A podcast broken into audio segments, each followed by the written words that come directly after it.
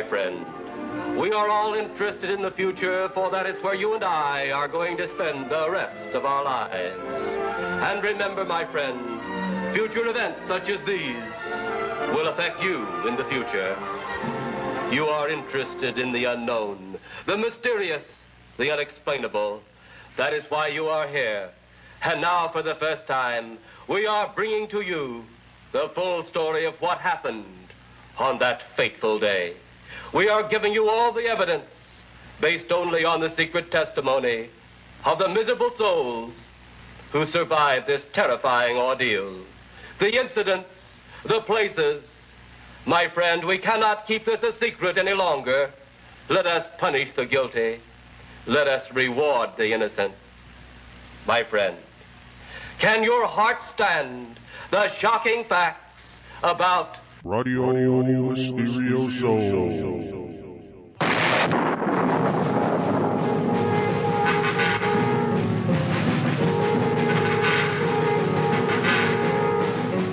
Hey, it's Radio Mysterioso here again uh, for the 6th of July 2013. And as promised, uh, our guest is Greg Valdez, who is the middle son of uh, Gabe Valdez, uh, uh, who I've talked about on this show quite a bit.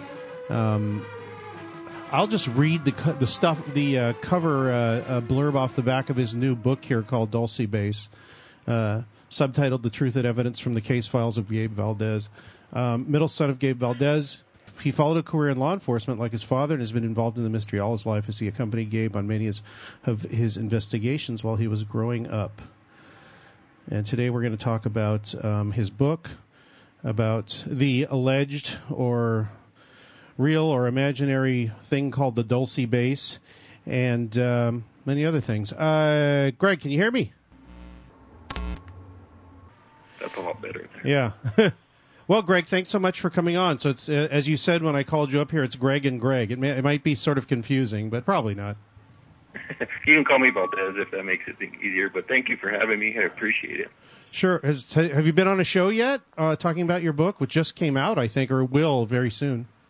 Um, down in, we were in Roswell this weekend um, selling some pre-release copies, and um, I did an interview down there in Roswell for a book um, blog that's down in southern New Mexico. But so this is actually the second interview. Oh, okay. It, it wasn't Jerry Pippin. I guess it was kind of a local thing. No, I wasn't Jerry Pippin. I guess you've heard his show. yes, a few times. Oh, okay. Uh, well, the people that are listening probably know what we're talking about when we talk about the Dulce base, or Dulce, if you uh, want to pronounce it properly. Um, but uh, why don't you give a short description since you're the uh, the, the guest here, and then we'll uh, talk about your father and um, what he found out about it, and what you found out by going through his records and and and uh, accompanying him quite a bit.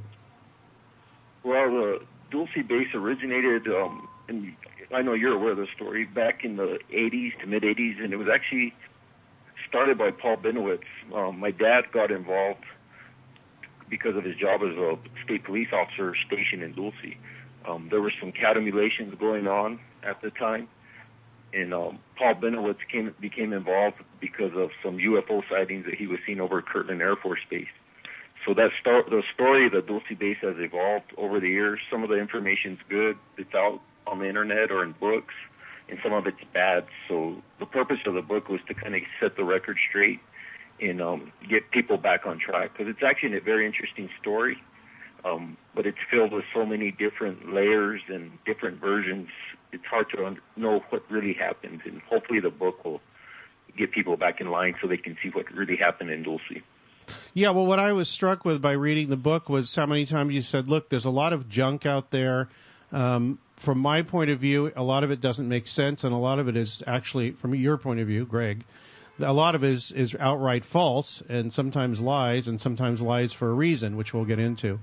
Um, but there's a lot of you know want to believe and will to believe, and uh, a lot of this was started. And my idea, I think you seem to support it in, in your book, is that a lot of it was started as a disinformation campaign by the Air Force, the CIA, and probably probably the NSA. Is that what you is that what you and your father found out? Yes, uh, I totally agree with you. And um, to further emphasize that, everything that's in the book is documented and there's evidence to support it. So um, the book's not just based off random theories. You'll see that in a lot of the stuff on the internet, or people will add to it, take away, whatever the case. So if it's in the book, there's documentation that will support or refute whatever's in the book, which um, you don't see that very often. So hopefully people will be able to go out and look at the website when it's up and running, and they can make their own conclusions once they view the actual evidence. And it's real evidence from the crime. My dad looked at it as a crime scene, so it's evidence. Is what it is. So Yeah. hopefully it'll make things clear. Yeah, well, it already does, and I I told Greg here when before I came over here to do the show that I haven't gotten through the entire book, but what I have was is absolutely fascinating, including some of the stuff where he said that I I was lied to. I was lied to by Richard Doty, which I assumed uh, Yeah. in the book. So actually, some of the stuff that I assumed that he that he was telling the truth on was were things that were backed up by your father, like this, um, like the. Uh, messages coming through his computer and the supposed looking alien faces on a little monitor or on a printout or something like that, and uh, the helicopter rides up to um, by the military up to uh, uh, Dulce. So And that part was actually true. Um, more of the part that he was lying to you was about the props that he set up. That well, they set up. I'm not going to say him, but Yeah. that the Air Force or the military set up on Mount Archuleta. It, it deals specifically more with the props. yeah, uh, what what at the risk of saying what's in the book, if you can talk about it, what it since I was told there was something up there, and Paul said there was something up there. But that does, that does not equal the Air Force putting something there, according to you. What what did you find out, or what did you and your dad find out? Well, when Paul got involved into the story, um, about 80% of the stuff he was saying was true, and about 20% of it was false that they were able to verify. So when Paul would come, in, he just kind of came out of the blue. My dad became friends with him in '79, and um, so Paul would come up with all this information about Dulce. Well, some of it was verified, and my dad and some of the other investigators, like Edmund Gomez, were always amazed. Like, well, where did he get this information? It's solid. But when he started getting into the alien stuff, that's when the information started going bad, where it would fizzle out or there was just no link to it. So part of that 80% was the a supposed crash site. And um, we found the crash site. We'd always assumed it was a stealth until recent developments. We kind of looks like we figured out what it was after the fact, but the early initial stages, um, um, we knew something crashed. We just couldn't figure it out. Of course, according to Paul, he always said it was a UFO. We weren't able, never able to verify that or re- dispute it either way. So um, that's kind of where the story started was that crash site, and that was up not Archuleta Mesa, but Mount Archuleta, which is a whole different mountain. Yeah, that's uh, part of the story.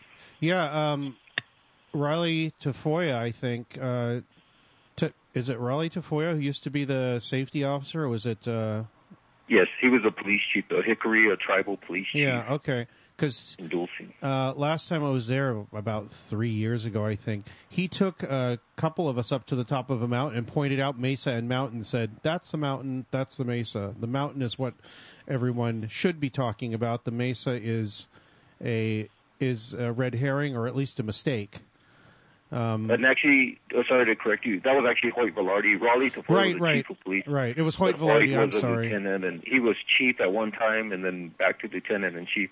That's just the way the small departments work. Yeah. So I'm sorry, it was uh, Hoyt Velarde that took you up there. That's right. How did you know that when I started talking about it? Did he tell you about just, No, I just I know Dulce. That's the way things happen. So.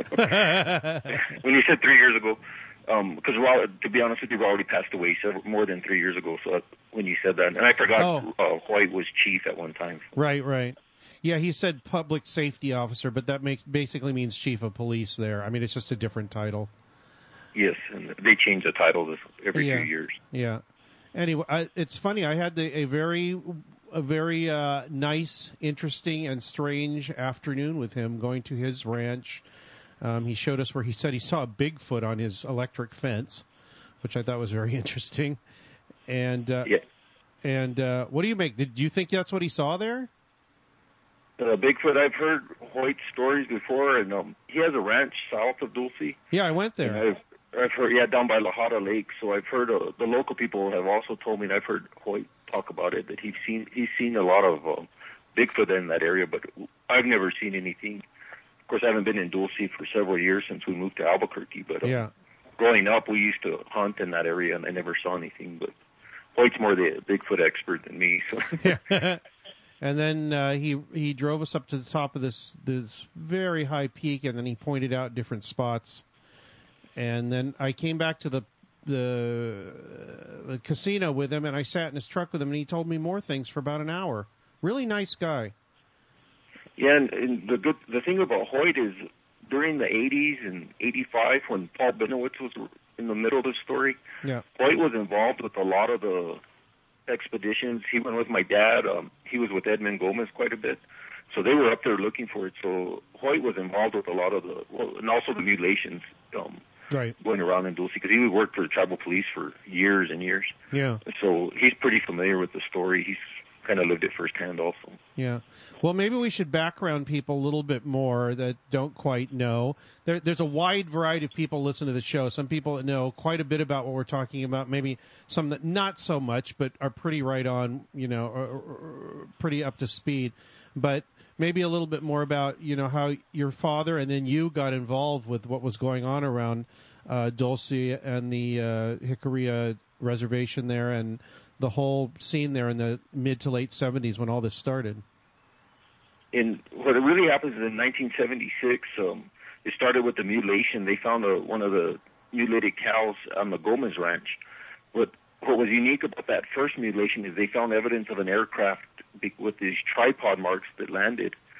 So the rancher Manuel Gomez goes into town to report the the animal because it was unique. This guy's been ranching all his life. It's not like he knew it wasn't predators and some of the other stories that have come out um, because of what was missing on the cattle. So what was interesting is when he they went out the next day to investigate it, there were more tripod marks on top of uh, Manuel's tire tracks from the previous day.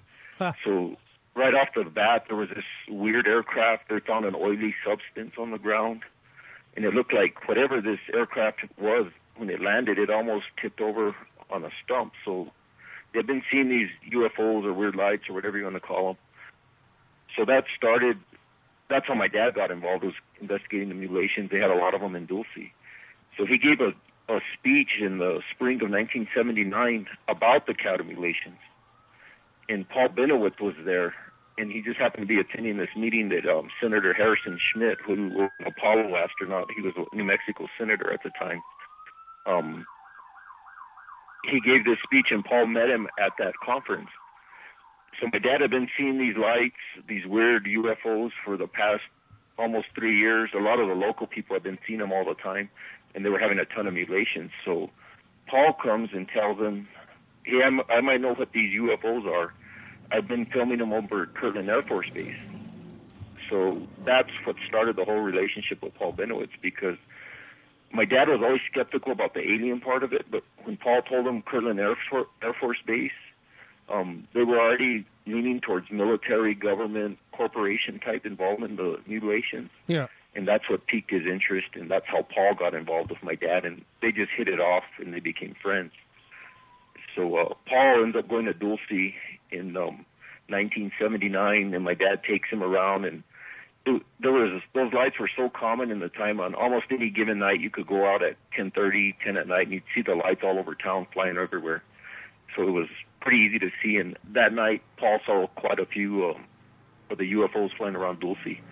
So that's where they really got involved in this, and that's kind of where it starts with the Air Force in the 19 well 1980 in January 1980, and then it evolved from there. And it's a pretty long story, but we have plenty of time, so yeah. whatever you want to know, we'll fig- we'll sort it out. Uh, what the thing is, and I noticed this in the book, and I really like this. You say UFO or aircraft, but you never really say because if you say UFO and you keep hammering on that, people automatically think aliens from other planets coming here in craft.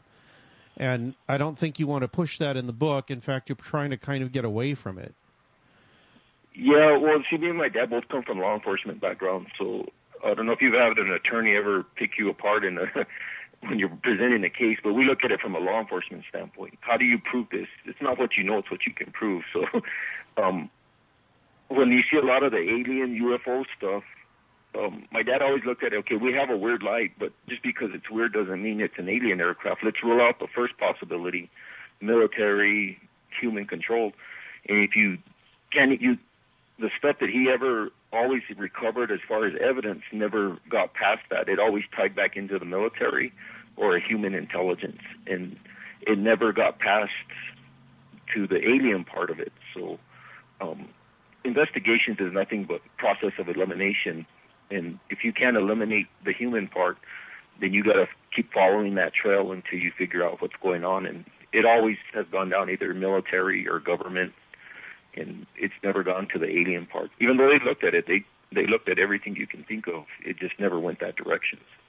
Okay, yeah, we'll get to some of the more exotic things as we go on, but the um, one of the first stories in the book, which I thought was fascinating, and as I talked to you on the phone before we started here, um, I, I, mentioned a couple of uh, stories I'd already read in there where I talked to your father for the book, and I, I must say when I first came out and met uh, your father, Gabe.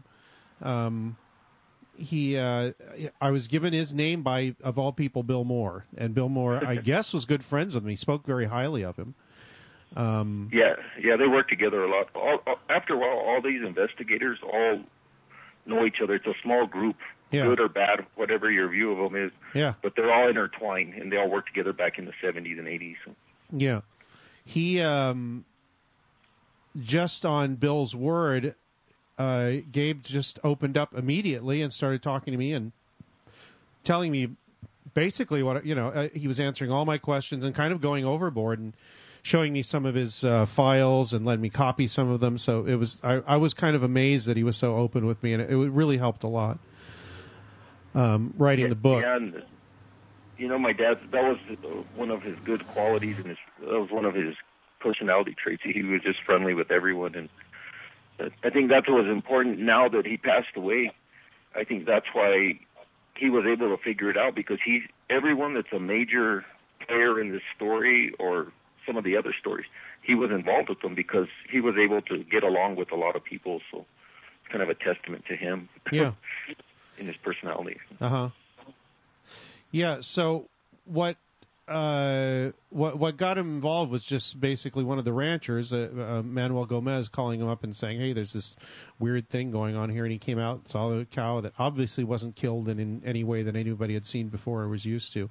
And then there's the other factor of these things flying around uh, Dulce, um, and the the the reason I said that uh, the, the other thing I wanted to say about your dad is he told me a lot of stuff that w- had happened when he was doing investigations, but not all of it.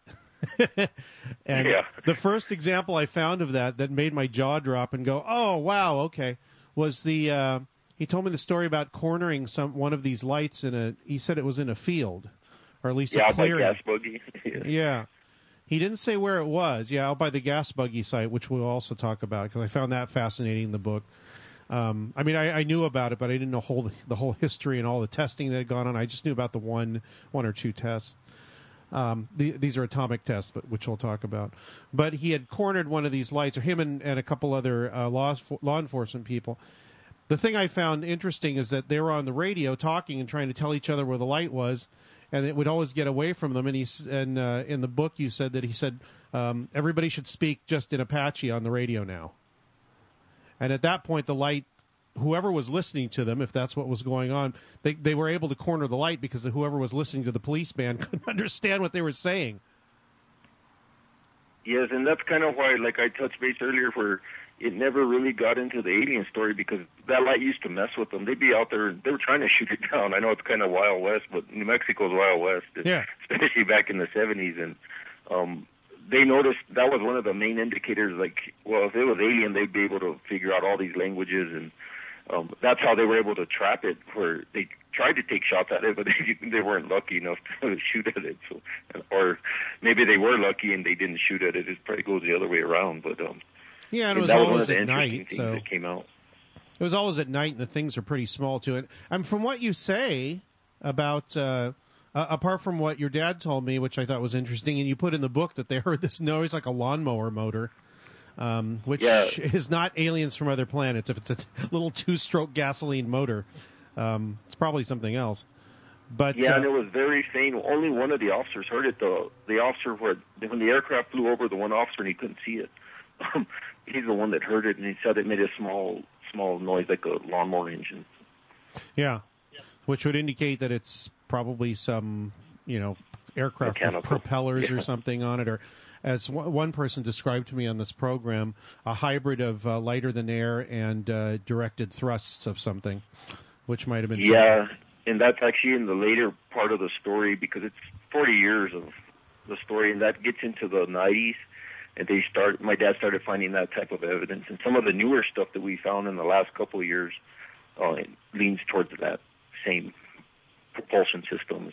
It gets more detailed in the book Yeah. as you go through the books. Yeah, and uh, but you know that finding that out early on is is is fascinating to me. I did include that in my book because I thought it was important for people to know that not only was there evidence that you know that these lights weren't you know what people thought were alien or UFO, but there was specific evidence that there weren't, like this lawnmower motor noise, and the the fact that they could hear seemed to be avoiding them based on the radio chatter. So Yes, and they were monitoring, and you know, like I told you earlier, it was pretty easy for them to go see them any on any given night. We would go out and look for them, and we'd see them all over the, the reservation. And they drive around with the lights off, the police cars, and you know, that's how they look for poachers with the game and fish, or they used Oh, to yeah. still drip unrefined gas. But um, when they every once in a while they get kind of a cat and mouse going game going with these lights, and they would at the end of the night when they'd be chasing around, the lights would come and kind of buzz the police units and kind of say goodbye to them. Like that was fun, and it was kind of weird, but that's one of the things that would happen. And Did so they- that was kind of interesting.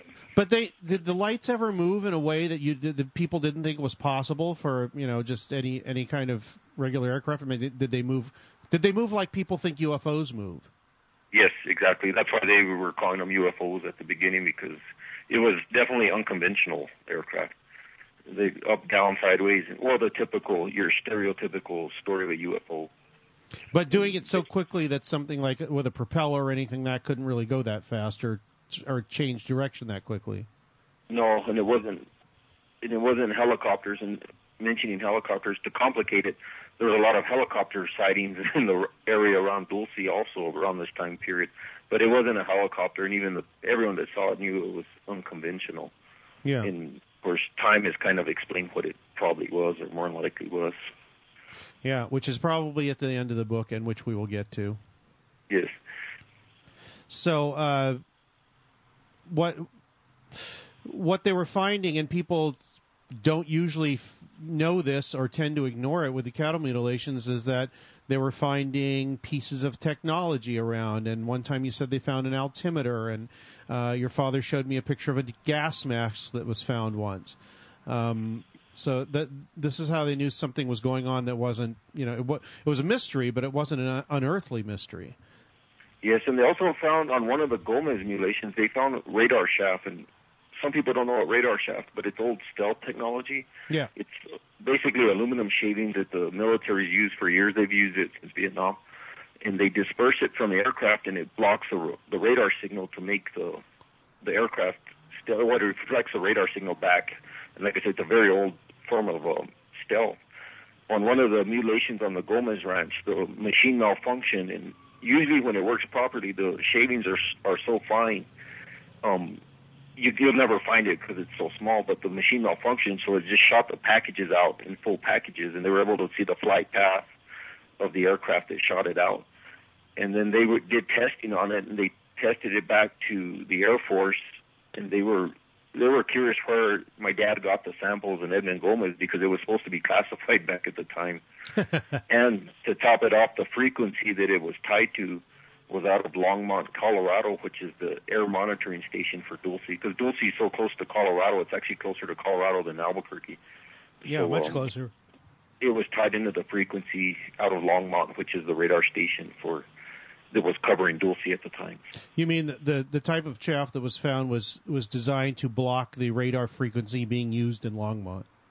Yes, and that's specific. That's how much detail, which it's, it's really amazing because you have my dad was a state police officer. The state police didn't have resources for dead cattle. That wasn't a priority. but and you have Edmund Gomez, a rancher, and they did some pretty detailed analysis. But it was cooperation with a lot of other agencies and a lot of investigators that, you know, they they picked it apart as much as they can, and they even found what frequency they were running off of. So yeah. So it wasn't just a, a rinky-dink investigation. They, there's a lot of detailed stuff, and it always went back to the government or the military. So. Well, if it always went back to the government, I guess uh, I did they get stonewalled? I guess over and over again, uh, uh, Yeah. asking questions. They must have. I mean, I've, I've part of that's detailed in your book. Yeah, and that was that's always been a problem. Um, of course, New Mexico's we have so many um, military installations out. here. Have Sandia Labs, Los Alamos Labs. You can always find someone that'll work with you, but they they won't go on the record. There's a lot of smart individuals that work in these in New Mexico, so they'll tell you, well, this is what it is, but I don't want to go on record telling it. So they had a lot of basically their informants were giving up a lot of information and helping them, but so they would do analysis on the side, whatever um, government affiliation they were working for, or non-government, whatever the case. So um, they had pretty good network of um, of people that were helping them out, which made it a lot easier because without the resources of a major crime lab, it was hard to put all this stuff together. So. Yeah, well, one of the people who I mentioned in the book and you talk about was Dr. Howard Burgess, who I think worked at Sandia, right? Yes, he was a retired uh, scientist at Sandia, and he was very instrumental in getting the detailed stuff. And through his connections, they were able to use Schwanfield Laboratories. They did the cow hair test, and they gathered a lot of very good scientific information that wouldn't have been possible without Howard's expertise and knowledge because he was a scientist. And um, they were able to gather a lot of very scientific information instead of just writing it off as a dead cow they were ab- able to get a lot of pieces of the puzzle from using Howard as the the main scientist running the operation, which was good. Yeah, well, he he was creative enough that he I don't know if he came up with the idea, but maybe maybe because they were uh, you describe in the book that that uh, your father and, and Edmund Gomez were saying, well, there's only they they found out after a while that only a certain cattle in certain in a certain herds of a certain age age group were being mutilated, and they they couldn't figure out why. So, and then th- they further wondered, well, how do they know which one? it- You know, if somebody comes in the middle of the night to grab these things, how do they know without being detected and having a big searchlight going all over the field? How do they know that there's uh, which cow they're supposed to, to uh, examine or take or, what, or whatever they're going to do with it? And um, you, you- I think that uh, Dr. Burgess came up with that uh, squeeze chute um, experiment, right? Yes, that's correct. He's the one that came up with the idea of well, they must be marked somehow because, like you said, they had certain patterns of certain herds, certain cattle, and it's a rugged, rugged country. You've been to Dulce, so you know how rough it is in some of those areas. Yeah. So they were always wondering, well, how do they pick them out? Because sometimes they'd see the cattle in the evening, and the next morning they find them dead, and it's in pretty rough stuff. Um, so they figured they had to be marked somehow, and, and um, Howard Burgess was the one that came up with the idea of using the ultraviolet light to um, check and see if any of them were marked. And sure enough, they found some that were marked. So. And then the uh, and then uh, Edmund Gomez sold them immediately. I think. Yes, they'd already they got hit pretty hard. The Gomez family. Didn't And, they have just to? as a, a side note? Um, sorry to cut you off. The, the That's okay. Gomez family founded Dulce. They were there before the Jicarillos were even there. Yeah. So they always assumed that the herds were tied into like hereditary testing because that herd was genetically in place since the 1800s for, through the breeding and all the well, all the cattle that they've had. So Yeah. um, it seemed like they were targeting certain groups of cattle. They used to bring in around 10,000 head of steers from um, Mexico every summer. None of those cattle were ever killed. It was always the ones that were local to the area. So they always focused on those herds. And there seemed to be patterns. They were always looking for patterns to try to predict when the next wave would hit them. Did they actually eventually were they eventually able to predict that pretty accurately? Yes, and they also they got so far as even watching the jet stream, the weather jet stream. Yeah. So when they would dip down into northern New Mexico, they'd see an influx of mutilations in Taos, New Mexico, the San Luis, uh, Chris O'Brien, you know him. Yeah. Um, they'd see a lot in Trinidad, Colorado, and then the jet stream would dip or head up north up to Montana, Idaho, and then they'd see an increase up there. So that was their best predictor was actually the jet stream for a while. Anybody ever figure out why that might have been? Yeah, I kind of get to it later in the book, but it looks like it was a lot of um the early early mutilations. It looks it looks like they were testing more for contamination from some of the nuclear fallout from the Nevada test site and some of the nuclear tests they were doing. Yeah. And then um, later, it looked like the mutilations changed over to a weapons development program, and there's some evidence that goes with both of those stories. Yeah, because for the longest time, when, when I was talking with your father, he he kept saying that it had something to do with um, some kind of pathogen, some kind of disease. And when you say weapons development, you're probably talking about biological weapons, right? Yes, that's correct. Because the early mutilations they were finding um, which is a, a, a sub. It's like a sister to anthrax, and that's where a lot of the the evidence was pointing towards like Bob's warfare weapons at the time. Yeah. Yeah. So there towards that was in the early 70s, 80s, but as the mutilations progressed in the 90s, the mutilations had changed. They were finding different types of evidence, and one example is the meat was cooked on the back of the animals when they would skin it during the necropsies. Yeah. So it looked like it was changing into a, a wep- more of a specific weapon, either non-lethal or, or in the case of the cows, it might it looks like they were lethal. But I don't know. We don't. They never figured out that it was it was killing the animals or it was the chemicals. There's a lot of chemicals they also found in the Yeah. mutilated cows. Yeah, and then well, that brings up the next question, which you do answer in the book, but um, why do the why do these whoever it is need to sneak around at night and possibly get shot at, shot down, and caught just to take a few cattle and test them when they could have just basically gone around the country and said we want to buy buy one of your cattle or keep our own herd or whatever. Why why would uh, even for biological warfare testing? Why would they need to go out and be uh, do covert uh, operations like this on on cattle?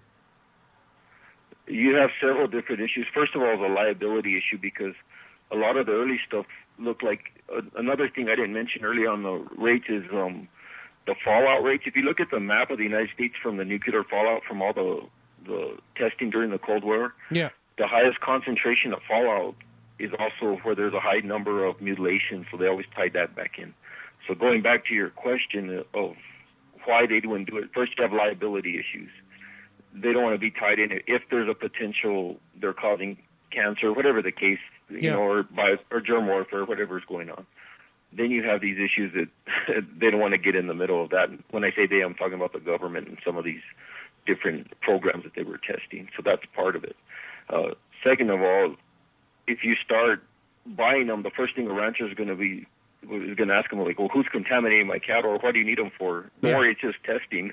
Yeah. so that'll induce more panic into people, and they'll start questioning stuff. So that's another issue. And then they just start putting their herds so condensed that um, if they were to protect them, because that's their livelihood. You know, these animals are cost quite a bit of money, especially th- this day and age Yeah. so they're going to protect them. And um, of course, the bottom line is it comes down to liability. It's and it's it's explained in the book because it's, it's a pretty long story. But um, and another side issue, um, they did actually buy a beef herd and they had it on the Nevada Nevada test site, Yeah, you and they studied that. them for years. Um, now that's not part of the mutilations, but it gives you a good indication of why they were using cattle specifically. Yeah. because um, the bone marrow and some of the issues with radiation that's transferred to cattle, um, it's easier to test through cattle than humans. So, and, uh, Yeah. hopefully, I explained that in the book. Yeah, you did. Um, there's also the issue of radioactive contamination versus uh, biological warfare agent or, or, or pathogen or you know disease contamination, and the different organs that are affected and which ones are are missing in some of these mutilations, and that that some of the uh, the radiation affects different organs than the than the uh, other testing does, which which Yes, which seems to explain why only certain organs were taken. and it also explained why certain age, like they always would find two to three year old um, heifers or or cows that were dead, and it explained why they were picking certain age groups because the radiation contamination it would take several years to get into the bone marrow of, of the cattle and that's what they were testing for at Nevada at the Nevada test site.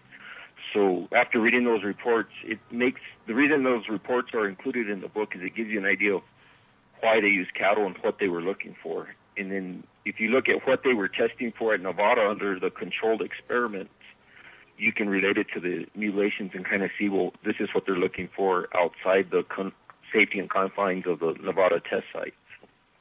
It all starts coming together when you start under seeing the big picture, and kind of looking at everything that was going on. Have you had anybody else kind of confirm this besides? Well, have you? yeah, but the thing is, with a lot of the mutilation stuff, it's kind of old news, dead news.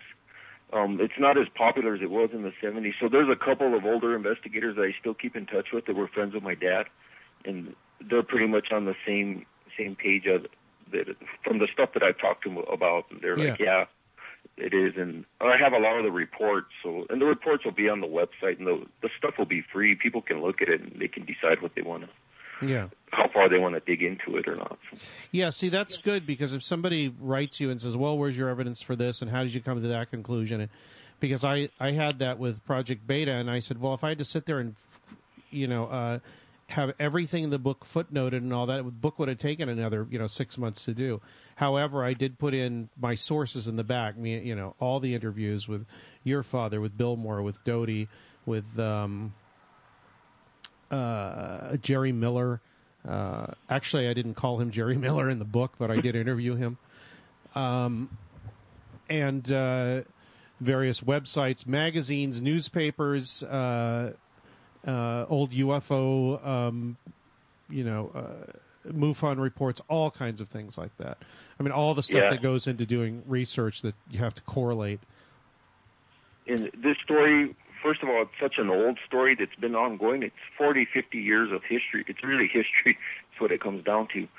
And like, there's a, a book that I could write off of, The Mutilations, if I was interested in writing books, which I'm not, not really in the book business, but hmm. Chris is writing. of course, one I'm an right author, but I am now. I guess I don't have a choice. But there's so much information that for almost every book or every chapter in the book, you could write another separate book if you just go down that one path. And but and that's what the website's for because I have a garage full of stuff, and it's just files and till you access and look at those files, a lot of this stuff won't make sense. But at least people will be able to look at it and say, hey, oh, that now I understand what was going on back then. And a lot of it is just people forget about it because it was in the 70s. You know, um, younger people, you talk to them about cattle mutilations, a lot of them don't even know what you're talking about. so, Yeah. and that's just one small small part of the Dulce story. That's just the beginning part. Yeah, I mean the uh, book is called Dulce to- Base. Yeah. It's called Dulce Base. So uh, a lot of the um, narrative in the book deals with that that facet of what was going on there. Um, so what about the Dulce Base? Most people, what they know about it is uh, what they've read on the internet, what they've read in certain um, kind of wild books that don't really support themselves too well, but tell a good story. Um, and the the root of it all uh, was was uh, Paul Bennewitz, I think, originally coming out and saying there was a base there and pushing that story and um, probably and most likely and almost certainly at the direction of people that were pointing his nose there. Uh, and, Yes. and trying to convince him that there was indeed something there and had to do with aliens. Um, actually, when you when you talk about in the book, you said that a lot of this disinformation uh, directed at Paul um, actually sort of backfired uh, with the Air Force, and the, they had to kind of backtrack and and uh, not really backtrack, but lie even more to cover up their tracks about talking to Paul, who started writing letters to senators and congressmen and the president and other researchers, etc. Yes, because actually, no one would have ever known the Dulce base. Would- No one would have ever taken it, given it a second thought if it wasn't for the Air Force. They're the ones that introduced that story, which is ironic. but that story came when Paul Bennewitz became involved in the whole story. Um, I lived there. My dad lived there. Edmund Gomez, and that's what was interesting when Paul came along. Is he's the one that brought that whole story of well the Dulce base and a lot of it was being supported with with evidence. So it was found we found out later what they kind of messed up because they they actually were showing them a lot of actual classified information and they were adding the alien portion to kind of discredit him. But I think they underestimated him because he's very determined. And Yeah. I knew Paul because I used to go with him. He was always at our house, or we'd be at his house.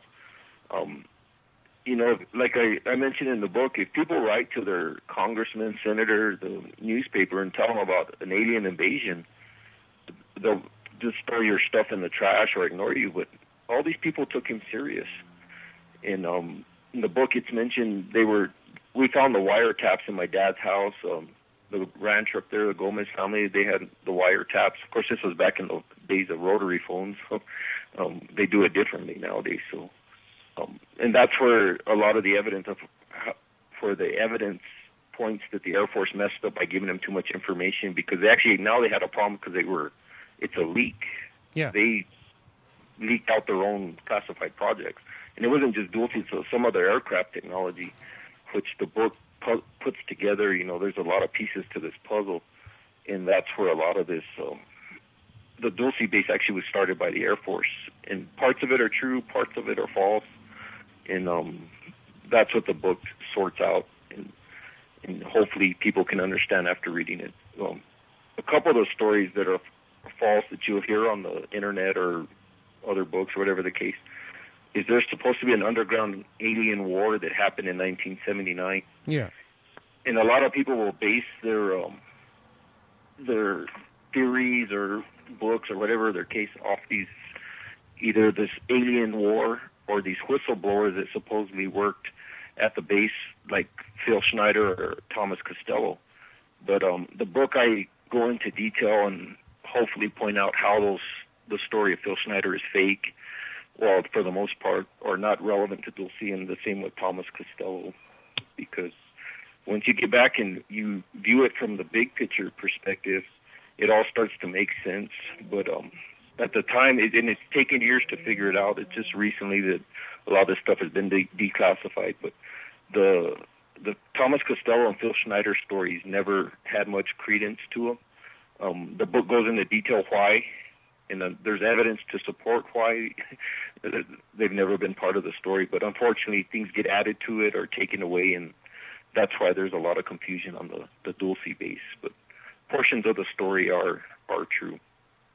Well, what portions of the story are true? Because it, you, uh, at, in the beginning of the book, you you uh, describe going out to um, out in the wilderness outside of well, most of it's wilderness, but in the wilderness outside of town to watch some of these lights and what they were doing. In a couple in a couple instances, you you observed them kind of disappear into a place where Paul Bennewitz said there was an entrance to the underground base. It looked like they Yeah, flew into the side of the hill. Yeah, and that was that was what part of that eighty percent. He would come up and tell you, look, this is where their their aircraft entrance is to the base. And you at first, you know, everyone was skeptical. My dad, Edmund, everyone was like, yeah, right. There's nothing up there. But when um, we were doing expeditions up to Mount Mount Archuleta, they would fly into the side of the mountain, and it's not like just a random part of the mountain. It was right where he pointed. The reason we were there watching is because that's where he told us the entrance was, and sure enough, that's they were coming at night. And I sent you the video, and the video will eventually be on um on the website so everyone can see it. But we camped out there one night with Dr. John Gille and this um, Jason Bishop or Bill McGarity, whatever you want to call him. Yeah.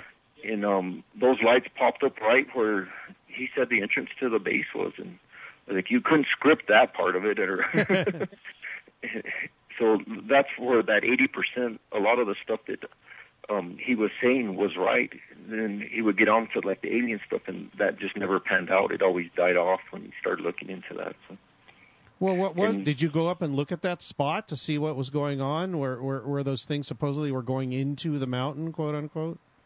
Yeah, and where and my dad went up there after they had a big forest fire up there in 1996 that burned the area. So it looked like it, that because of the fire, and this is more this is theory. This isn't backed up by evidence, but it looked because of the fire um, where that entrance was supposed to be, and it's an aircraft entrance. I have to be careful, kind of what I'm saying. It looks like they closed it off, and I'm saying they. I'm talking about the government because there was rock that was blown out from inside the mountain, and it wasn't indigenous to the surrounding rock, and it just looked like some had been blasted out. And then once again, you go back to Paul's photos of his aerial missions that he was taking up there. And It's right exactly where he pointed out on the on his aerial photos, which brings up a whole other issue because he's flying in a Cessna circling this mountain at around 9,000 feet, and he's taking random photos. So how, some of the photos they're blurry, you can't see anything. In oh, the ones my dad received from him, there was five black and white photos. Only one of them had anything that was verified. Some of them would say alien troops on the ground, or yeah. you know, a variety of UFOs. And my dad searched for everything, couldn't find anything but rocks or blurry images, but except for the one thing was the crash site.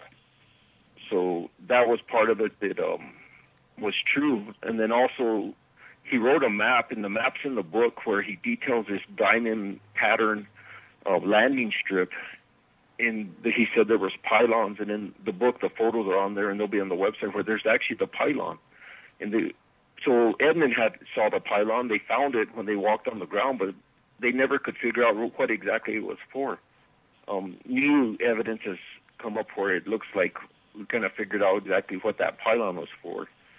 And to point out, we talked about uh, Richard Doty kind of telling you stories about the the Air Force intentionally placing props up there. Yeah. Uh, Edmund Gomez found a, ventil- a supposed ventilation shaft or what looks like a ventilation shaft up there. But See, Paul Bennewitz never walked around the area on foot, and that that area is so rugged. Paul would have never walked around there. It's just too rough. He didn't know the area, and that's it's one of those areas. If you don't know what you're doing or know the area, you can get yourself killed up there. Um, it's pretty rugged country, and they knew Paul didn't hike around the mountains. He would do it in aerial missions. So the story about well, we intentionally placed these props like the ventilation shaft or whatever the case that wasn't intentionally placed there. That was there. Just, you know, Edmund found it. So. So what did he see? What was he seeing from the helicopter when the Air Force flew him up there? From the helicopter? Yeah, because he was flown up there in a helicopter. I think once with Doty and once with uh, uh, Colonel Carpenter. I believe Colonel Carpenter was one of them, and Edwards. I think was even up there. Yeah, Ernest Edwards. On yeah. Yes. What were they showing um, him? They were showing him the the entrance where the the aircraft would fly in, and it's marked on one of the photos I have in the book. They were actually showing them because if you there's a famous photo floating around the the internet where three lights are flying, and there's a rock outcropping in the back. Yeah. Um, it's kind of all over the internet. You'll see it. A lot of people have that copy. What a lot of people don't realize is the you have to focus on the rock outcropping in the back, and then you cross-reference it with the the map that I have in the book and he has some black and white photos, and there's more photos, and they'll all be on the website where you can look at them, and you'll see exactly where they were flying into, and that place has always been there, and that's they showed him that because he knew where to take the pictures. Yeah, he was able to capture them, and that was another thing that would astonish us. Like, well, how's he taking these pictures?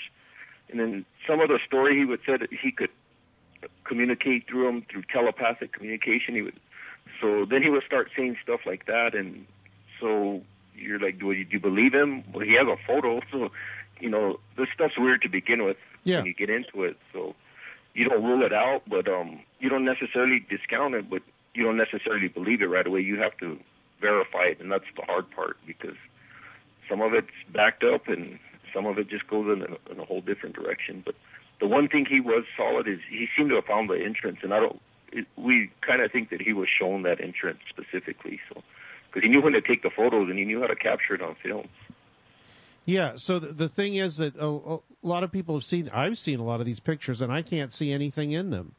Um, yeah. Yeah, I and uh, the they're the ones that your father had shown me, not not uh, the ones you're talking about. I don't think.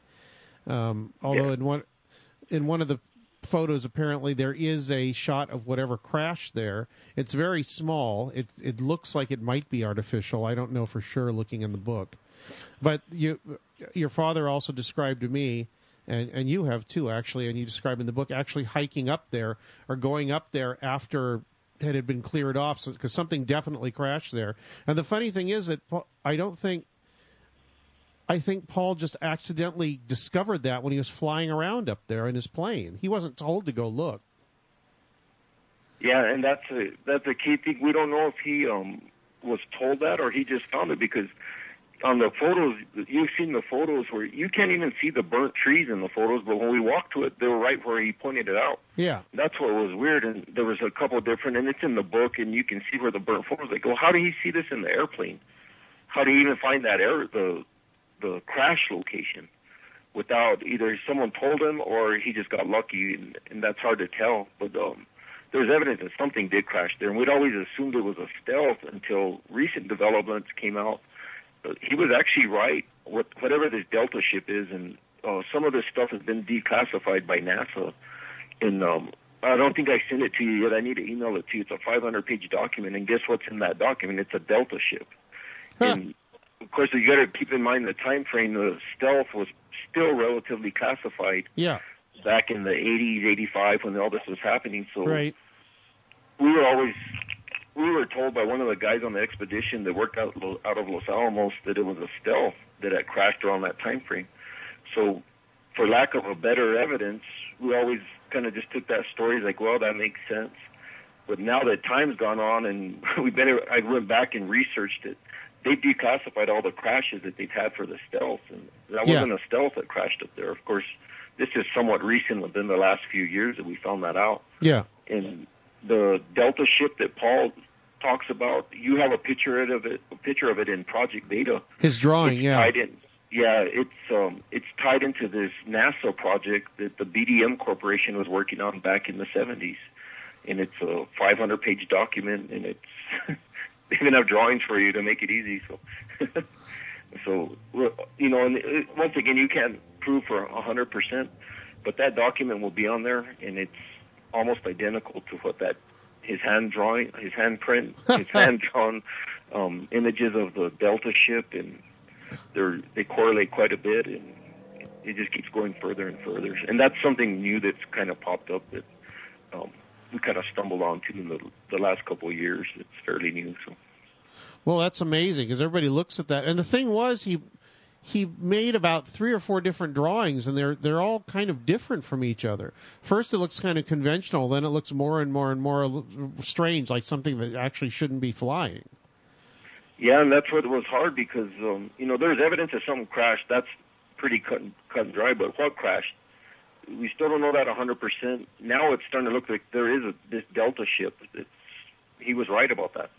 And um, we know going back through over over the stuff that he was shown a, a ton of classified stuff, and whether they made him the air, when I say they, the Air Force or these uh, government agencies were involved with him, like CIA or NSA um, whether they made a mistake or not. It's kind of crazy because he was dead on on a lot of stuff that's recently been declassified. So he, it looks like they showed him a lot of stuff that they probably shouldn't have showed him, or they did it. He was a smart guy, Yeah. one of the smartest people I've ever run across, Yeah. and um, so they had to give him partial truths to get him steered in the right direction. And then they would kind of add the alien stuff to get him to discredit him. And you know the story Yeah. just as well as me, but um, um, so I think the way to trick him is they had to give him a lot of classified stuff, and they did give him quite a bit from what's being released slowly. It was like he had a lot of stuff that's now it's accurate, except for the alien part. If you just remove with Paul's stuff, if you remove remove alien, he was pretty much 100% accurate on everything he was telling every my dad and these other guys. You know, and, um, So that's the it- easiest way to understand it is just remove the alien part, and he's pretty much spot on on everything else and you can reference it. If you go and find, if he says something about, you know, a radiation or nuclear powered atomic aircraft, if you research it, you're actually find where it, supports a lot of what he's talking about. You'll find documentation, plenty of it now. That's, of course, now it's declassified. I wish we would have had it back in the 70s and 80s, Yeah. Well, it was yeah. that wasn't was- the case. it was highly classified at that point. I mean, to the point where probably only a few people knew about it. So it was kind of strange that he would be, they would be letting him in on this stuff. Probably because they're probably one, I guess, because they knew he was very uh, impressionable and was very into the alien alien thing. That they could, you know, most people would just laugh at him. Um, Yeah.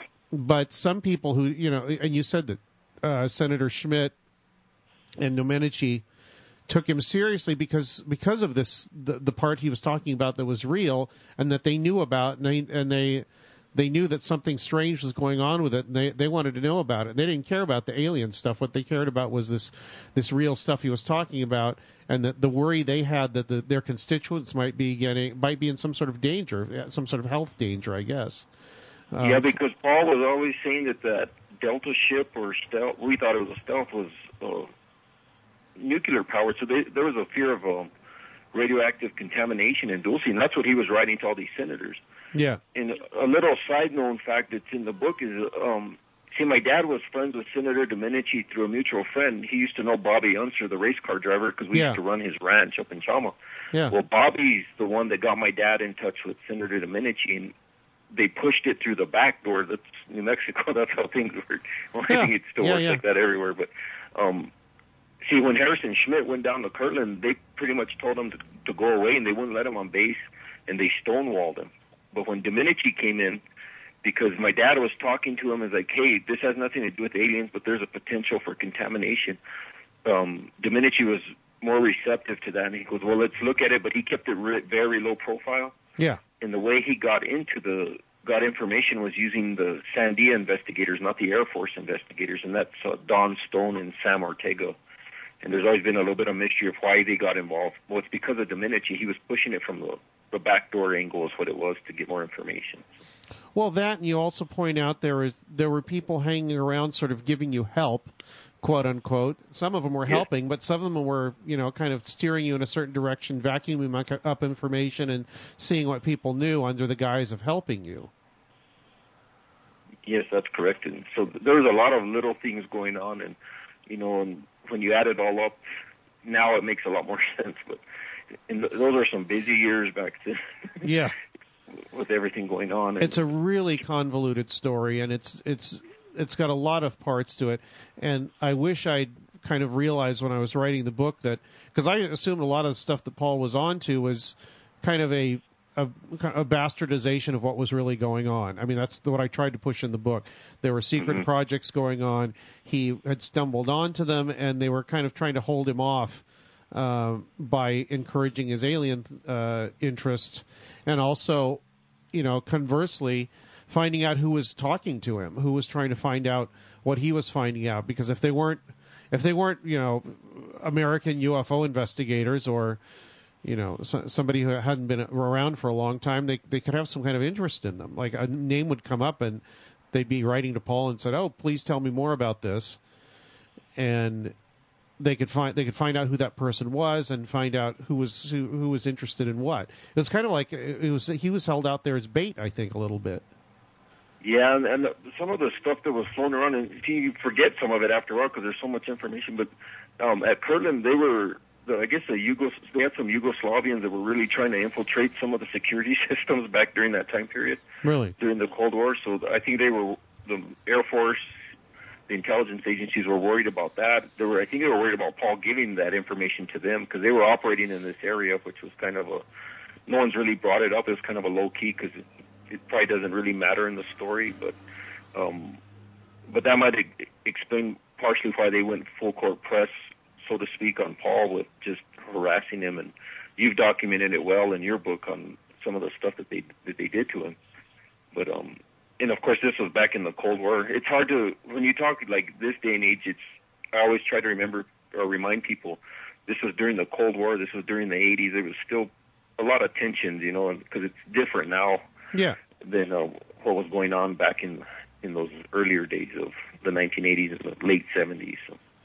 Yeah, well, there was one. There was one main, very specific and verifiable enemy, and that's where a lot of the and you know affiliated states, uh, r- iron you know Iron Curtain countries, and they they're very easily you know uh, dealt. I don't know about easily dealt with, but easily identified. Um, now now it's not so easy, and and actually. Hanging around Bill Moore and, and for, to some extent Paul Bennewitz were a couple of Chinese agents as well. Yeah. So, and I don't even know if Paul realized that that you know it's, a lot bigger story of that what was going on, and he was right in the middle of it. And my dad kind of got sucked into parts of it just because of Paul, and it, it got pretty messy there for a while. But uh, your book has sorted it out, which did a good job because it that was important to, for people to see, get the whole story of what really happened. And, Yeah. and it, it's a messy, like you said. There's so many layers to this. You have the mutilations is one thing. Um, Paul's another story, the Dulce base, and then you'll get into NIDS a little bit later, National Institute of Discovery Science. Yeah. Um, there's just a lot of different layers to it, and they're made intentionally made to confuse people. So um, once you can see through the layers, it makes sense, and then kind of a light bulb will go on, and you're like, well, that makes sense now.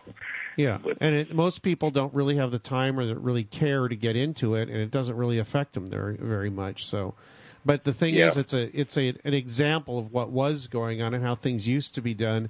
And when you see that, and you see what was done and how, how people went about their business and how they were treated, you wonder what what might be going on now.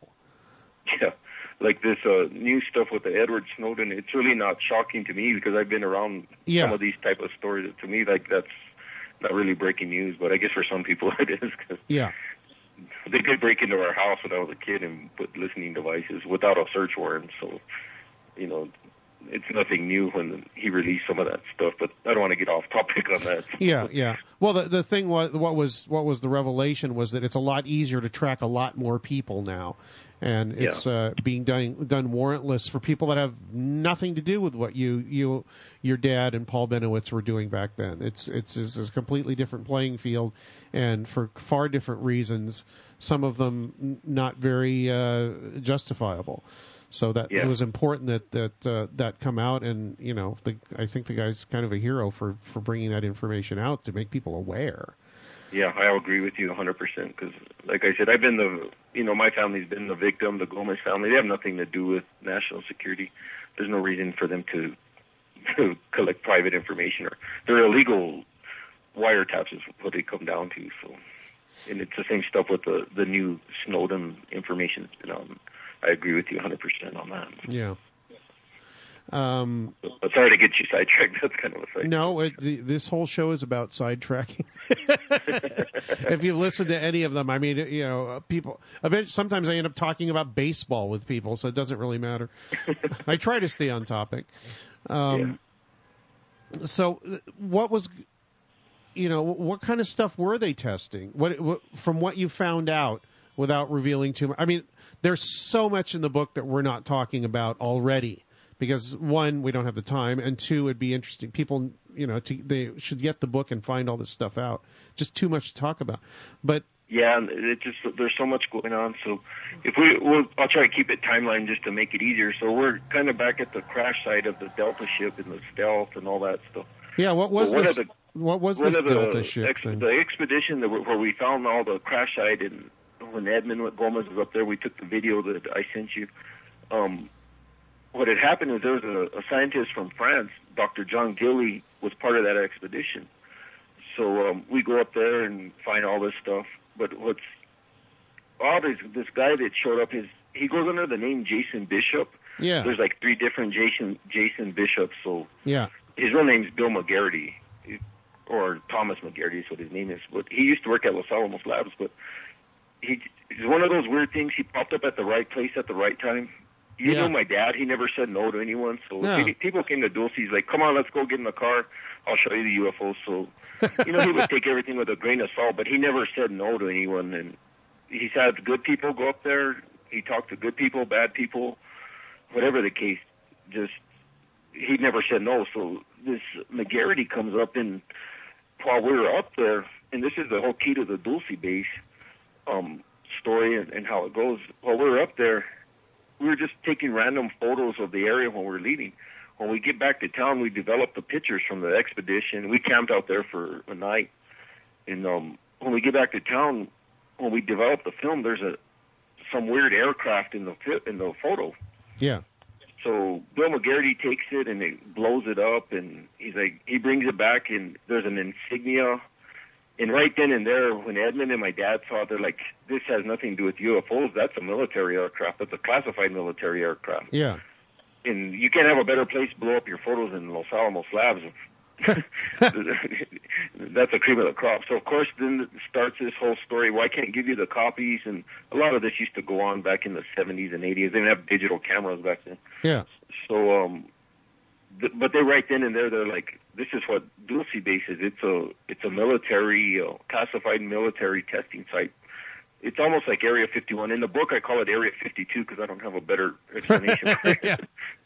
But and that's where the story kind of came apart. And then you start doing looking at some of the history of like the Air Force, their testing programs. It ties back to it. Some of the stuff that Doty came out, the Weitzel letter, kind of ties back into that and and all the you know all the evidence is going to be there on the website and, and in the book. So, but what was key to that is when this Bill McGarity came up there, he never disclosed that he had he was a classified. Um, he had all these different classifications with NSA, CIA, and these intel agencies. He just said he was, oh, I'm just interested in UFOs and science, and I just want to see what's going on. Of course, you know, it's always hindsight 50-50. You reveal later, like it was probably they were either he was either monitoring John Gille because he worked for the French government, and that, of course, this hasn't been proved, so I don't want people quoting me. I try to be very careful of what I can prove and what's a theory, and this is a theory. Um, there's speculation that he was probably monitoring Dr. Gille because he was with the French, associated with the French government, or um, he would just he knew we were getting close because of the crash site, and that kind of backs up, supports more the theory that they gave Paul the story of the crash site because they knew we were going up there and well, they were bugging our phone, so that wasn't too complicated. We didn't find out until later. But yeah, um, it's always the right place at the right time. And this was one of those where it looks like that story was more of a damage control. And out of that photo came the stories of the stealth and all this other stuff, but it, it, it's not a stealth because the photos of it. I saw the blowups.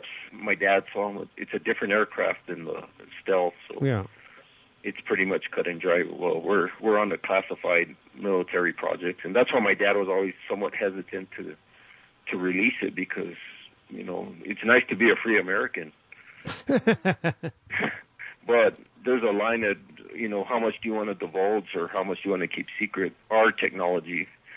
Um, so there's always that fine line of what should be kept secret, what should be released, and What that you're- technology yeah. is so old now that yeah, I'm afraid of what what probably replaced it since then. But yeah. But the what, bottom line is that aircraft was invisible and it's silent, and it's was developed in Dulce. That's kind of the gist of it. what you're saying about it, it's funny because the first thing you said about being a free American, I was thinking, oh well, I guess that means he could have been threatened. I don't think that had anything to do with it. He he was, I think what he was thinking at the time was, well, this is secret. I've stumbled onto it, and I probably shouldn't reveal it because I just don't want to reveal it because the government doesn't want it revealed, and it shouldn't be. That that was his attitude, right? yeah, and it's it's just you know patriotic. You know, my older brother's in the military. Yeah, He doesn't want to jeopardize these troops that are overseas if you disclose something secret, because back in the 80s, like I said, they've advanced this technology since then. What we figured out after that little expedition is, when we were around Dulce, we just take random photos of the sky. You know, we go back and every once in a while you get an aircraft pop up in one of the photos. For whatever reason, the camera lens would pick up the the image, but your naked eye couldn't. It's the book goes into detail about the camouflage system, which has been declassified, and we've had that, of course, for years, obviously, because we're taking pictures of it. um, it goes into the technology of what was going on, and we just happened to stumble on it back in the day. That's where a lot of this UFO stuff comes from, or the stories of it. So. What's weird, and I just thought about this while you were talking about it, is you call it the Area 52. It is so atypical to have. Why would you be testing aircraft in such a remote area with nothing for the aircraft to land on? Nobody would ever figure out that there was any kind of aircraft testing there at all because it doesn't make any sense. Yeah, and actually, when you think about it, it's the perfect place. You know, Area 51 is not really a secret. if Well, I was, you know, it was- Chinese or yeah. Russian, I'd have every satellite pointed out there because you know that's where they tested. It. Yeah. So what better place than Dulce? And a lot of, a lot of people will say, well, there's no fences around um, the Dulce base. Well, there's no need for it. It's a secret base. Not, if they put a fence, that's going to tell you there's something there. Yeah. And that just draws attention. Plus, it's so rugged, it, it would cost them so much money to put a fence in there. They just go up there, do a little bit of discreet testing, it's close to actually the Nevada test site to Area 51. It's close to Kirtland, Sandia. It's centrally located from a lot of these major Air Force bases or military bases that conduct classified aircraft training. So it's it's in a prime spot and it's the middle of nowhere. No one bothers you. They don't report the lights. yeah. So what? So it's actually an ideal place. Yeah. So what we've got here is that um, the answer is yes, there was some sort of base there. Yes, there is definite evidence about it, and yes, Paul Bennewitz knew about a lot of this evidence, but since he said such cra- other crazy stuff, most people ignored him. Um, yeah. You know, for the longest time while I was doing the book and before, I just thought, well, there was probably ne- probably never any base there, and if if there was, it's probably not there anymore. And it turns out, yeah, there probably was a base there, and no, it's probably not there anymore because you said it had been closed up. Because your father said he'd take me up there and show me, but all I would have seen was a caved in thing. Yeah, you would have seen where you know old stuff. The guard towers are still up there, unless the Southern Ute tribe tore them down because they ended up with the property. You know, actually, the Dulce base isn't really in Dulce. It's in Colorado. It's in southern Colorado where they were, it, it was on the Redding Ranch, and you can read it in the book. I don't know if you've gone that far yet. No, but, but I, I talked to your father about that, and he was showing me those pictures. yeah, that, and that's where they found the guard towers and all the fun stuff. And so, what's actually in New Mexico is the crash site, and that's where the aircraft crashed. But the operations and all that other stuff was actually on the Colorado side. And um, or one of the stories, I don't know if you read the story where Paul was flying up there with the CBS News crew. He was flying over that Redding Ranch. He got oh, is that where they were? Okay, the, when they got chased yeah. by the two helicopters. Yeah, and he got chased by the Army Chinooks, and they flew into town and chased him around. And he ended up seeing one of these UFO classified aircraft, whatever you want to call it. he stumbled onto they were testing up there, and then they had the military air, aircraft um, protecting it. Is what it was. And they chased him in the county. He stumbled into the middle of their testing. Yeah, but the He thing left- was, he was he he, was he was with a TV crew that had some film cameras. Did they get any shots of any of this? We don't know. My dad always tried to track him down, but uh, they were pretty shaken when that happened. Yeah. I was with him at the airport when they came into town, and they left as soon as they were there for about fifteen, twenty minutes. And poor Paul was shaking. He was pretty, pretty horrified because they gave him a pretty good scare. They followed him all over the northern part of the reservation and ran him out of the area. And they're fully armed troops, so um, that's where the Delta Force story comes in that, that Richard Doty told you. And that part, parts of that was true, but um, they weren't there just to, to do training missions. They were protecting that aircraft, is what it was. From what it appears, that's what it appears to be. Some of this stuff I don't want to say is fact, but that's Yeah. where the story seems to follow. Okay, wh- what I had on the, the, the show once was a guy who said he worked at a contractor in San Diego that was working on a thrust vectoring craft that was also um, lighter than air, which would basically reproduce all almost all or almost all the uh, flight characteristics that people would ascribe to UFOs, It being able to hover, stop on a dime, make very very quick turns, all that stuff. Is uh, is that the kind of stuff they were testing up there in the late seventies? Or I'm sorry, I guess late seventies to mid eighties. Yes, and um, it looks like a lot of this technology. Some of this is is documented. Some of it's theory. Um, I don't stray too much in the book, but a lot of it looks like it comes from old German technology that the Americans acquired after um, World War II. You're familiar with Project Paperclip because it's in your book, but it looks like some of this technology comes from Project Paperclip, um, where the German scientists came to the United States and we basically made them work for us Yeah, and it's also tied into a lot of the cattle mutilations with the biological germ warfare. I think his, the doctor's name was Eric Traub, who was out at Plum Island, New York, where they did a lot of stuff on animals, mad cow disease. yeah, And that's what's weird. After a while, all this stuff starts going in a big circle. If you're looking in the right place, now if you're looking for aliens, it kind of that's why I said it kind of dies off fast. But if you start putting the puzzles together, it's all it goes in a big circle after a while, and then it starts to make more sense. So, um, but yeah, that lighter than aircraft, it seems like that's been around for a while. And if you start looking at some of the reports that I'm going to eventually post, these are declassified NASA reports or yeah. Air Force, whatever. The key is looking at the dates of the references because you'll see that okay, 68, 47. They've been developing this since a long time ago. It's not like it's just you know you know 2010 that they have this systems that Right, come right. Up. Though it's declassified, that tells you how old it is. If they're declassifying Yeah. it, so irrelevant to them that they don't even pay attention. When you And make that's a, key. That's key to it. Yeah.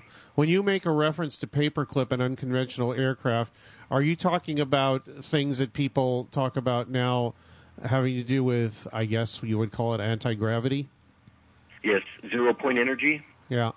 You probably heard of some of the zero point energy. Yeah. And then we'll probably get to that story that's towards the later chapters of the book, but you start getting to the NID story, the National Institute of Discovery Science. Ah, yes. Um, you start getting into some of that zero point energy and those type of stories towards the later time frame, which would start being the 90s.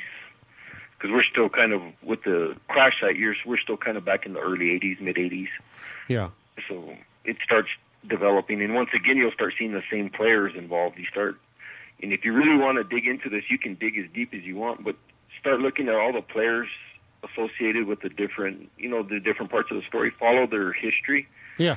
and their research, and it'll open up a bunch of doors. And especially with the NIDS, the Science Advisory Board, which we can get into in a little bit. Um, if you start following the research, you can see where what to look for, and it just keeps going and going and going, and then you'll kind of see how it's all tied into one big picture. You mean because when uh, your father worked for NIDS on a uh, cattle mutilation project, I believe, sometime in the early 2000s. yes, Uh, The because I talked kind of to mid '90s to late 2000 or early 2000. Okay, yeah, because I talked to him while he was still working on it. and He wouldn't tell tell me what he was doing. Um, he couldn't. Yeah, I, he said he had a non-disclosure, so he couldn't. Um, but he Yeah, go ahead. and they're a key to it. Um, you mentioned the non-disclosure. It has always been a mystery stuff, and I document. Hopefully, I document in the book. I kind of have to watch what I say about it because of liability issues, but um, that's a key to it. And if you understand NIDS, you'll understand the whole story, and the whole thing will come together after that because um, that's a big key to it, and that's where, where my dad actually. The light bulb is like this is what it is, and that's where he basically solved what was going on with the mutilations, and and the UFOs and all this other stuff. But Yeah, he you did. have to read the book for the rest of that story. All right. But that, that, that's where a lot of it is. So. he was he was hinting to me at a lot of this stuff for quite a few years before he died, and he would get close to it, and then he would say, "Well, if you want to write a book about it, I've got names, I've got dates, I've got company names." Um, and I suppose some of that stuff's in your book. Yes, because I didn't sign a non-disclosure agreement. I don't know if that's good or bad, but we'll Yeah. find out here pretty soon. But Yeah. What? What? So what you're saying about NIDS, what you're hinting here about NIDS, which, uh, like you said, is is a National Institute for Discovery Science, which is a private a private organization funded by Robert Bigelow, who's also involved in private space exploration. Now, most people know that. Um, their logo, actually, one of their logos is an alien face for their spacecraft. So uh, that's that's a whole nother story. But um, and also, they bought the well, Mr. Bigelow purchased the Skinwalker Ranch in Utah, which is another side story. But yeah. um, you, I know you've dealt with Chris O'Brien, and he's followed the Skinwalker Ranch. But there's a lot more going on on the Skinwalker Ranch too. Where in the book I call Skinwalker Area 53 because it's similar to the Dulce Bay story. But I don't know if you've gone that far yet because that's more towards the end of the book. So. No, I, I haven't gotten that far. And when we get to the end, I'll either interview again or probably call you and or email you or come out to New Mexico maybe and just hang out and talk.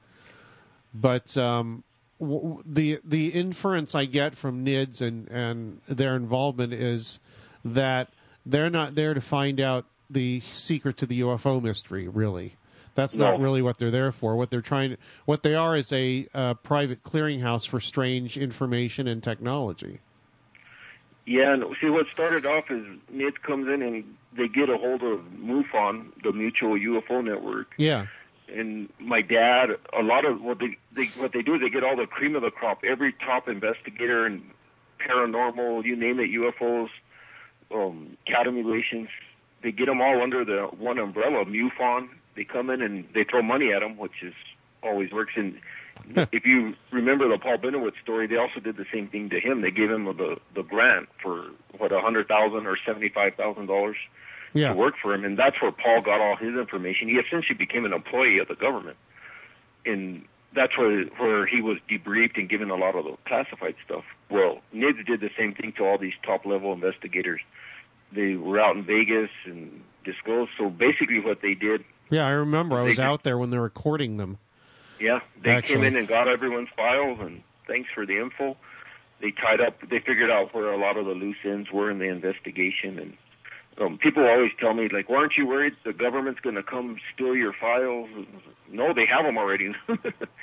you know, they've seen them before. It's not like uh, I'm not worried about it because you hear some of these stories floating around. Well, they're going to come take everything. That's what NIDS was for.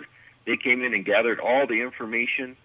Um, they tracked everything that was going on, but they never told anyone what they were finding. yeah, it was because the they're key to it. because they're a private organization and they don't have to. Well, they're supposed to be a private organization, but there's some issues there, and you can read that in the book. But um, All right. there's more to it. If if here's something to think about, if you're out there listening, um, the FAA. If you see a, a UFO and you want to report it, you go to the FAA um, website or whatever, and you fill out a form. That form goes to Bigelow Aerospace. So you might think about that for a while and say, well, why is a private company, a so-called private company, tracking UFOs for the Federal Aviation Administration? And maybe the piece, the, that part of the puzzle will start coming together for for people Right. when they listen to it. Yeah, I was about to say something about it, but you know what? I'll let people figure it out. Yeah.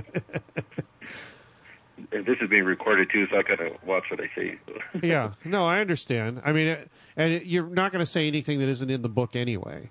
yeah. Um, uh, it's funny because I think, in a lot of ways, if you know what you're reading, and you have a little background, I think, and if you're interested in the in the this mystery, um, from what I've heard talking to you and what I've read so far in the book, and I'm about, I guess, a little over halfway through it, it sounds like it. This is uh, your book is probably a lot more important than anything I wrote or Chris at the, this point Chris wrote or Chris Lambright wrote because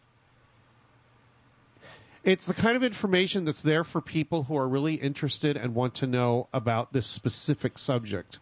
There's a lot of um, uh, what's the word? There's a lot of implications in the book that go way beyond the the Dulce based story and aliens and cattle mutilations and all that stuff, and get into things about technology and power and secrets and and uh, that game, which to me is far more interesting than the UFO thing in a lot of ways.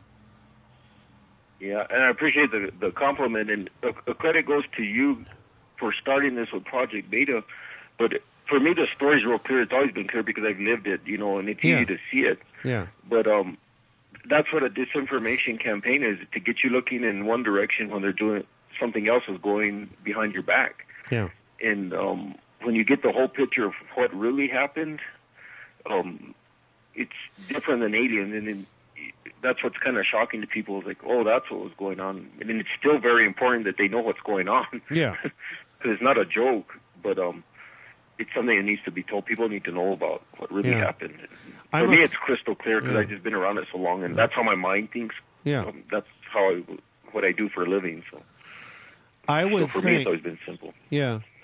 I would think that most people that are into this stuff probably will read part of your book and then become disinterested because it's it's it's not telling stories of aliens doing things or you know our connection to the cosmos or anything like that. It's a very simple, not a simple. It's a very earthly explanation for a lot of the weirdness that's been going on, how it started, how it was propagated, and what it was used for, and what it still may may be used for in a far different and far more advanced form at this point. Yeah, and that, that was the hard part about writing because I'm not a writer. I just I just did it to document my dad's story. So was, it's hard not writing it like a police report where it's just or a term paper. But the story's very intriguing if you read it, and hopefully the book come ac- comes across. At least you want to finish reading it. But uh, um, Oh, yeah, was- well- that was the biggest challenge of writing the book was putting the information so that it's not boring to read and it, you want to read it and, and keep digging into it because there's a lot of good stuff in there. And, but you got to know where to look, and if you know where to look, Yeah. it, a lot of things become clear very quick after you're looking in the right direction. Yeah. I might be a really bad test case because I'm reading it, and every time I pick it up, unless I get interrupted or distracted or whatever by things I need to do, I'm completely engrossed in it because I'm looking at it going, oh, oh, yeah, that's what that is. Yeah. Oh, that makes sense now. And to Yeah. anybody that listens to this show normally, um, probably would feel the same way because they, they, we've been talking about this stuff for years on this show um, and I've been talking about with to, with it uh, about it to other researchers. There's a lot of stuff I've talked about with researchers that doesn't get on the show. Um, things that I don't really want to talk about on the show because um, I like holding those things close because if you don't put out a certain kind of in, certain bit of information and somebody comes to you and they know that piece of information, you're more inclined to listen to them. Yeah. Um, so hopefully the book comes across as that, and and I just try to tell you the stories that happened because when I was growing up, the most interesting stuff was riding with my dad. I was like, well, that's weird. what does that mean? We find stuff on the cow or to see the light. So I just kind of tell it as a timeline. So hopefully. Um, you can follow along like we did when we were living it, you know. Yeah, yeah. we- Well, the we best way to tell a story is to tell a story, you know. And uh, uh, so far, when I, as I'm reading the book, there is a story in there. It's a story of you know what happened, how it was how it was revealed, what uh, how, these different facts were revealed to you and your father and other people involved uh, in the community and in law enforcement, and what the implications are. And and to me, that's fascinating. That's you know that's I don't think I there's not one story about aliens in the whole book yet, and I don't think there will be. And I don't want to Yeah. see one. Well, it, it never went. The story never went there. So why am Yeah. I going to write about something that didn't happen? So yeah. um, like I said, there was always evidence to point in a certain direction, and that's uh, the good investigator follows the evidence. They don't create evidence or Yeah. or ignore evidence. They go where the evidence takes them, and that's what the book does. It takes you what was found and what wasn't found. Yeah. So yeah, I, I just wanted to repeat one more time. If you read this, read Greg Valdez's book, you, if you read it and pay very close attention, and you've been following this for a long time, a lot of stuff will become apparent to you, and it's it makes a lot of sense. And coming from somebody with a law enforcement background who has basically the same background as his father and worked with him on a lot of these cases, I I can't recommend the book highly enough. But the thing is, I think a lot of people won't pay attention to it because it doesn't have that wow factor with aliens in it that that everybody wants. And I think that's why you know it, the book wasn't written until now. One because I don't think anybody really would want to publish it. You know, if you went to a bunch of publishers, they'd say, "What? What's this?" And two, there wasn't somebody placed in the way that Greg is to do to write the book. So the the the good thing is that one, you know, somebody did something with these files, um, and two, the self publishing thing. It's not. se- Is it self published or you, did you go through a publisher? No, I just did it myself for that reason. The reasons you just explained. I just want to get the the story, and it's not for marketing. It's not to sell aliens or whatever. Because I know I know there's some books floating around where it's just nonsense. I laugh when I read. I'll read like two pages and I just throw it away because Yeah. like this is so blatantly junk. Oh, I don't even waste my time with it. I got other things I'd rather do. So. Yeah, uh, like that uh, guy that who was it, the Colonel X or whatever from a couple of years Yeah. ago that was saying he was he worked in Dulce and you know I I once um, wrote a post. Richard Doty will not talk to me anymore. He he says he he doesn't want to talk to me because I wrote a. Did you do you remember this uh, Serpo thing that came out about I don't know five or six years Yeah. ago? Yes, I do. Did you see that when it first came out? yes. What did you think was going on with it? just more disinformation. My opinion is just more disinformation. In service of what, though? Because in the, disinformation. in the book, um, well, Richard Doty, he'll talk to you, pretty much anyone about aliens, and he's always talking about aliens. And going back to classified aircraft, he's been grilled on classified aircraft before, Yeah, and he won't say he won't talk about it. He'll shut you down and like, oh, that's it. But then on alien stuff, he'll keep talking. Well, which is a bigger secret? If the alien stuff, assuming let's assume the alien stuff was true, why is he so willing to talk about aliens? But when he's grilled on classified military projects, just mundane stuff, yeah, he's real tight-lipped on that. So that kind of gives you an idea. Of, that's why I always take those stories with a grain of salt. Right. Well, if they're they're they're more than happy to let you go down one direction, and that's what disinformation Yeah. is designed to do. And these guys are trained to do that. They're very good at it. And you know, he's no dummy. and He's a smart guy. Yeah. He's had all the training, so. Yeah. Well, the point was that I, I put out the, this. I looked into it a little bit, talked to Bill Moore a bit, uh, gave him some of my ideas about it, and he said, "Well, look who's involved in it. You know, the same people that were hanging around Paul Bennewitz and doing that are now involved in this Serpo thing. So, what do you think is the answer there?" I Yeah. think it's still same, still some of the same because he still has ties to a lot of these old his old employer and Yeah. and the people he was involved with. So. And he, for some reason, he he wrote me a very short email and he said, "You're because the uh, the title the title of my post was Serpo was a big fat fake." and he wrote to me and he said, "Your your post offended me. Don't write to me ever again and take me off any list you have." And that was it. He never answered me again. And that's kind of the the he had that the run-ins with Robert Hastings back in the days. So Doty would get along with him and they'd fight and they were going back and forth. But um, it seemed like they'd fight when they were kind of getting on stuff that Richie Doty didn't want him. You know, and they'd start not going the direction or not following the path that he wanted him to go. but actually, out of that came a lot of good information. If you sort through it and you learn the whole story, you can kind of you can get a very good feel of what was going on. So it's good. I've I've seen the the stories where Richard's nice to some people and he's not nice to other people. I've met him I, when I had worked with him before when I worked with state police. But Yeah. I talked to him a little bit. He didn't really talk to me. My dad knew him, so Richard Doty's Richard Doty. So Yeah. he knows a lot, but it's up to him if he wants to tell it and tell the truth. You know, a lot of the stuff's already been shot down that he's put out. So after Yeah. a while, it's hard to tell. So that's why the with the when I put out the book, I wasn't so worried about what Richard Doty had said. I just want to at least if I could verify that what he said was wrong, at least document that. And some of the Yeah. stuff he said is true. And he's a you know I'm sure he's a nice guy. I have nothing against him, but I'm not. I don't really take too much credence in the stuff he said because most Yeah. of the stuff has been, you know, with the Linda Howe incident where he was Yeah. promising her all this information. You know, Right. take it with a grain of salt. And if he has it, the information or evidence, fine, he can provide it. If not, um, I always, my whole goal with the website is if it's in the book and I can prove it with evidence, then I'll put it in the book. So a lot of these investigators that come up, they don't have any evidence. They'll just tell you random stories, and if Yeah. they don't have an you know something to back it up, then ignore them or verify it or whatever the case. And that's the frustrating part for me is a lot of uh, the junk stories that are floating around. It's like where do people come up with these stories? I don't know. You know, I, I really don't. I guess I just, I, well, I've seen it a lot. If something flatters their prejudice, then it's true, and if it doesn't, it's not. Uh, yeah, and uh, they're actually very good. They're, where, where I tend to notice is there, a lot of the stories that they're very good creative writers because they take bits and pieces of a lot of stories and then they'll just spin it into their own version.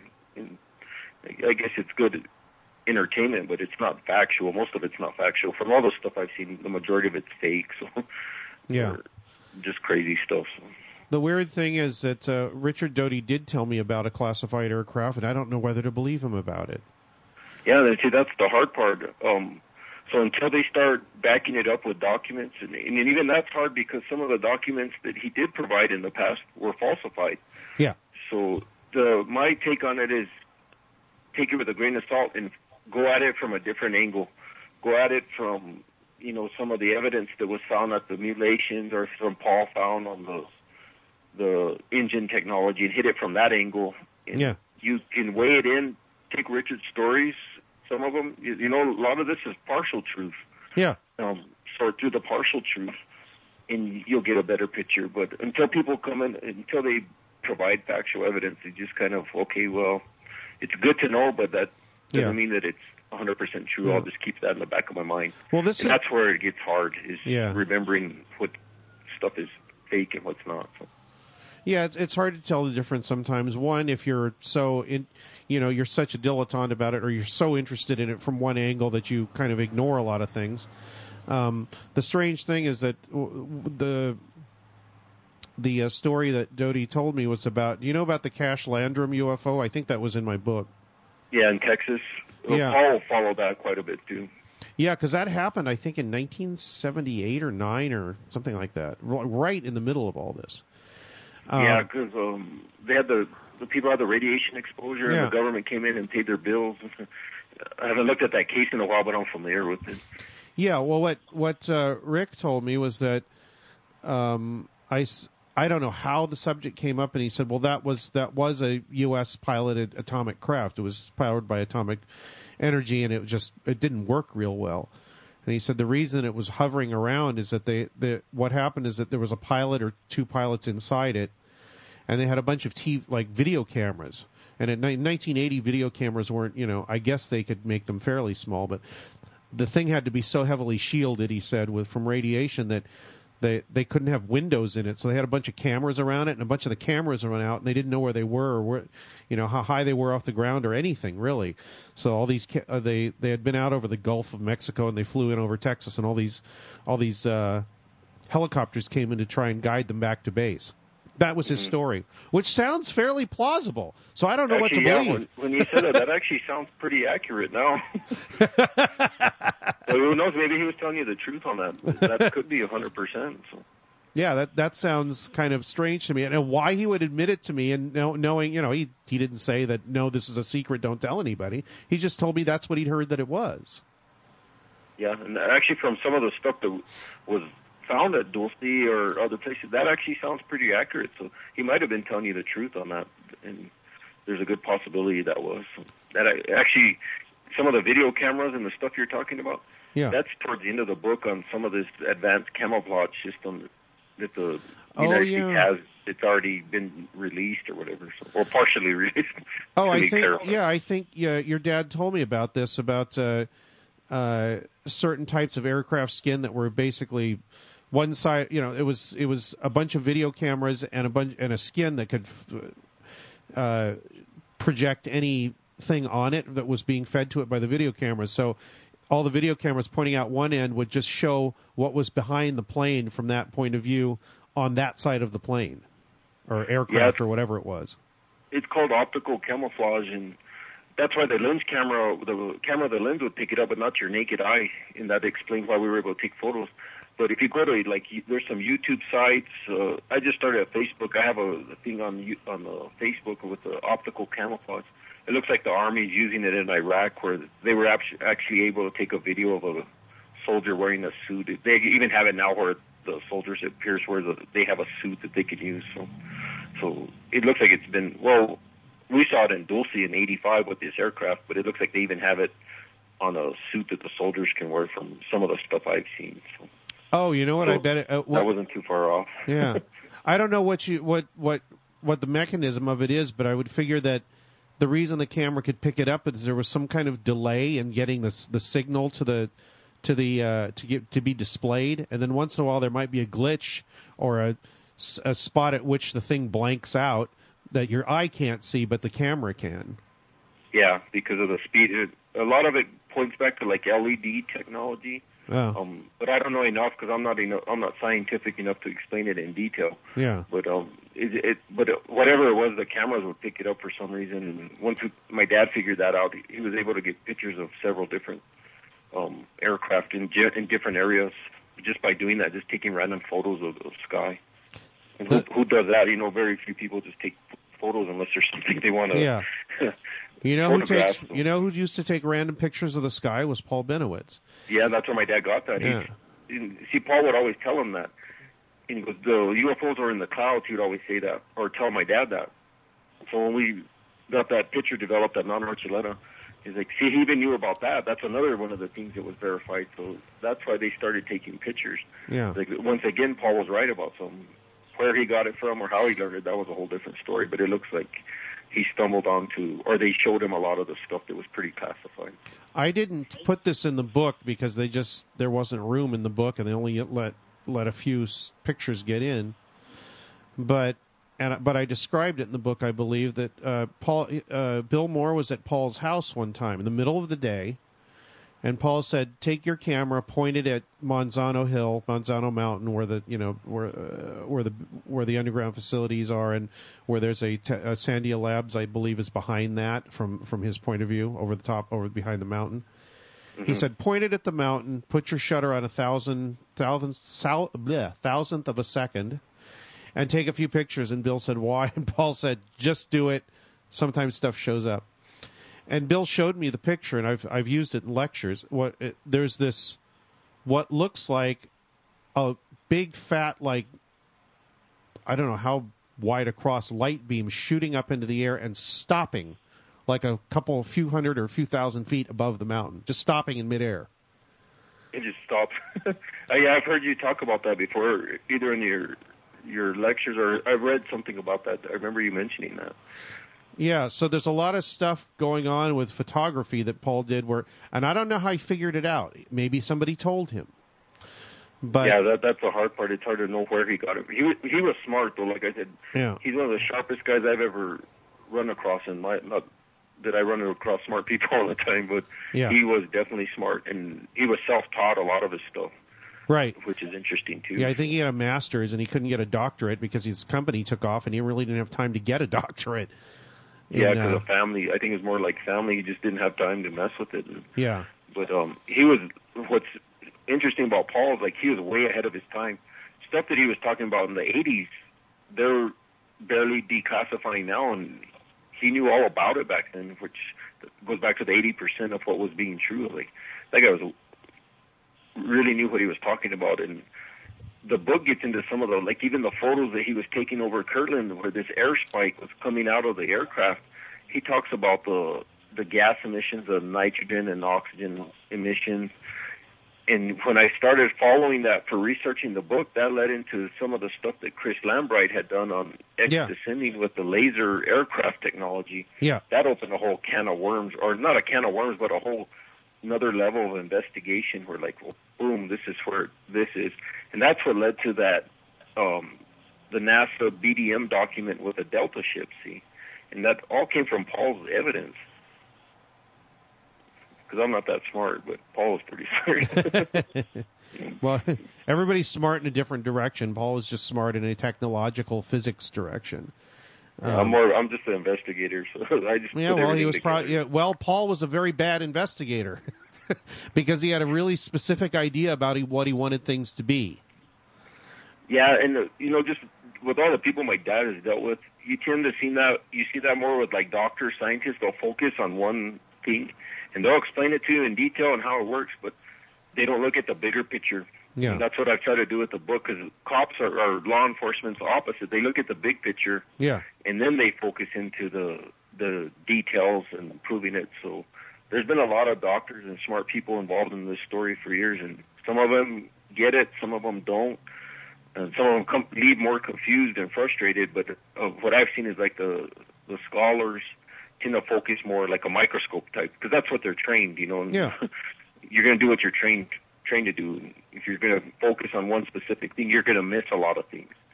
If you're trained to look at a lot of the whole picture, things tend to tend, tend to come together where you can understand it better. So. yeah. I got a question I want to ask you about specifically about information and investigation. I found that somebody will tell me something, and sometimes months or years later, that little bit of information makes sense. We've been talking about this with with, with Paul and the and all the stuff that he found out. Um, do, do you have you found that happening quite often with this information, where you see something you think, well, that doesn't really make any sense, and then you know, months, years down the line, somebody will say one word, and you'll realize that there was something to that, and you had to keep that kind of filed away. Yes, and that's part of being an investigator. That's why my dad was good. He had a very good memory, and hopefully, well, I've done a lot of investigations just for my jobs, and you have to remember details, and that's what made him. Well, what was how he was able to figure everything out. And that's what's helped me write the book because for me, I remember stuff like a license. My dad would know license plate numbers from 1978 on a case of you know shooting that he handled, or he knew what date that the shooting or murder, whatever he handled. Yeah. Oh yeah, the- I remember so and so got killed on August whatever 1974. So, so he would remember stuff like that, and that's why it's important. Like a lot of people, if they're looking at aliens, my dad looked at aliens. He kept all that in the back file cabinet of his head. I've Yeah. done the same thing. Yeah. And it's not that we haven't looked at it. It's just there's never been anything that goes that direction. So um, At least he's looked not at the you occult. You name it. Um, they looked at Jim Jones. Huh. you know, I have files from the San Francisco Police Department, their case files from when all that stuff was happening. So they looked at it every angle you, you could think of, and that's when you really put the pieces of the puzzle together. Is you'll remember something like that's what this is tied to, and then that'll open up doors where you can really get more information, and that's how I was able to get a lot of the evidence from Yeah. From my dad's files was like, well, this happened back in the 80s, and Yeah. I have documents here. Let me research it. Oh, and then I- you start finding um, declassified stuff that's Yeah. related to it. Well, now, now I remember what, what I why I brought that up is because I would talk to somebody that was involved, Doty or any number of people I could talk to that were involved in uh, classified uh, programs. Uh, one of them, his name was Thomas Dooley. He used to be in the NSA. I talked to him a little bit. Um, Yeah. But some of these things these people tell you, they'll tell you all kinds of stuff, and sometimes without any context. They'll just bring stuff up, and you wonder why they're even talking about it because you didn't mention that you didn't ask them about it.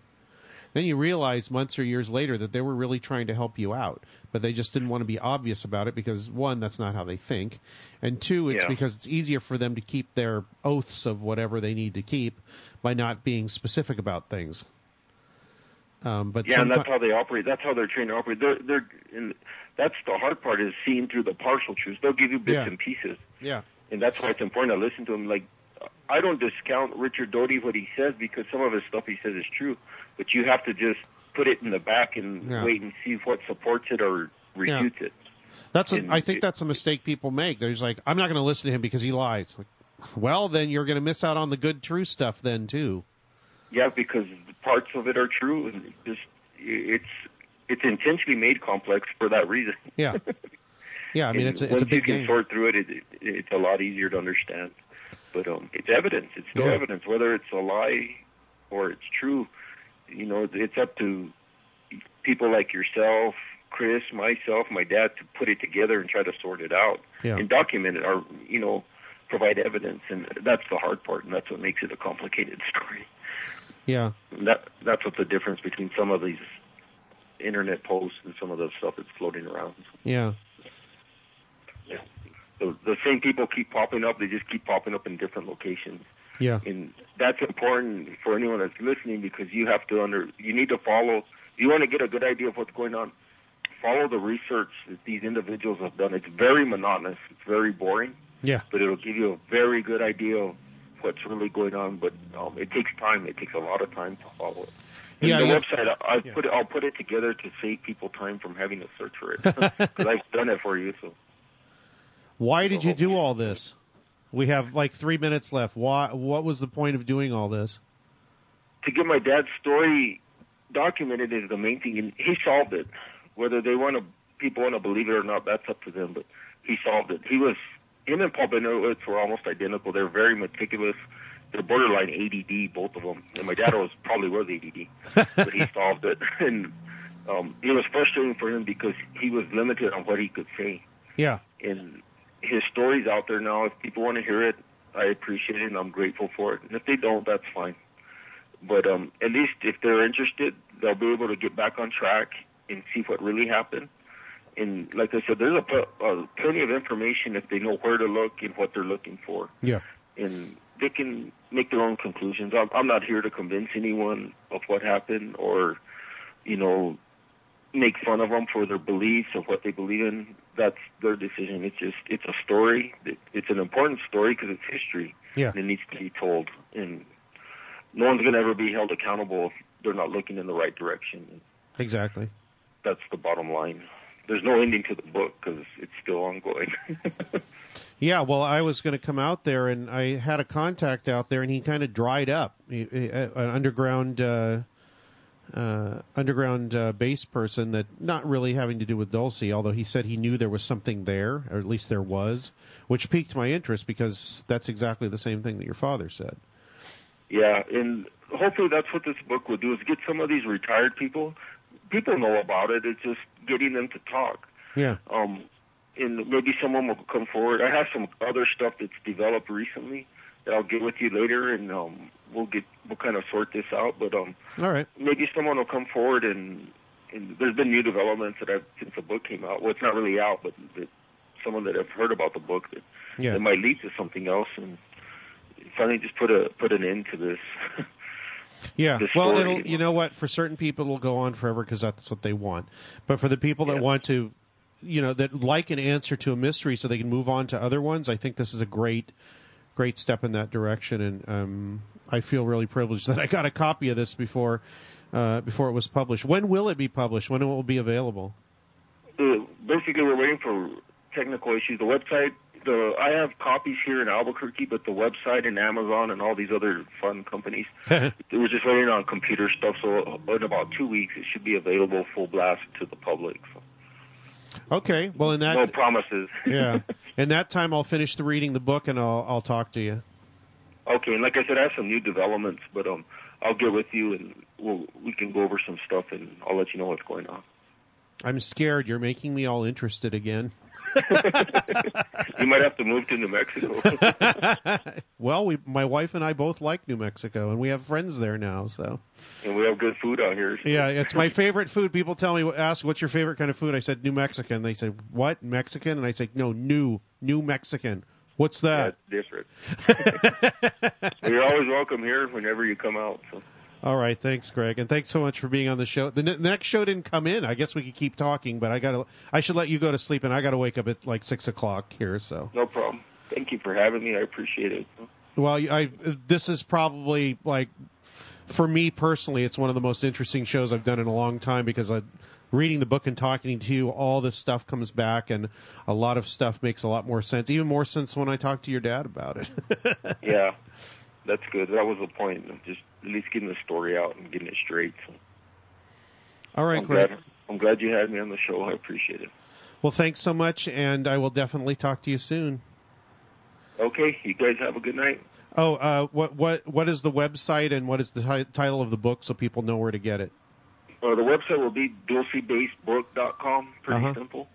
Um, I do have a Facebook page. I kind of avoided Facebook like the plague, but I, I do have one, so you can track it on. If you go to just type Dulce Base Book in Facebook, you can kind of keep track of updates and what's going on. And um, it'll, like I said, be available in about a couple of weeks on Amazon and Yeah. Okay. Barnes and Noble, some of the other Yeah. bookstores. Dulce Base, The Truth and Evidence from the Case Files of Gabe Valdez by uh, our guest and my friend Greg Valdez. Thanks again so much. Thank you, Greg. It was good talking to you. Yeah, same here. Talk to you soon. Okay. All right. Bye. Bye. That was bloody amazing. I don't. I've got this idea that I don't even want to post the show, but I have to, so I'm going to. I don't have an outro music because I was so interested talking to Greg. I was just like, ah. So, who knows? Something may come out of this. Um, he actually wrote in the book. He's he's asked if I wanted to continue on with this, and there's a good chance that I'll want to, and I think it gives me a good excuse to go out and visit New Mexico, which I'm always really looking for excuse to go out and visit New Mexico. I'm gonna have to put up Chris's show too, Chris O'Brien, uh, who I had on last week. It's a good, actually, kind of a good companion piece.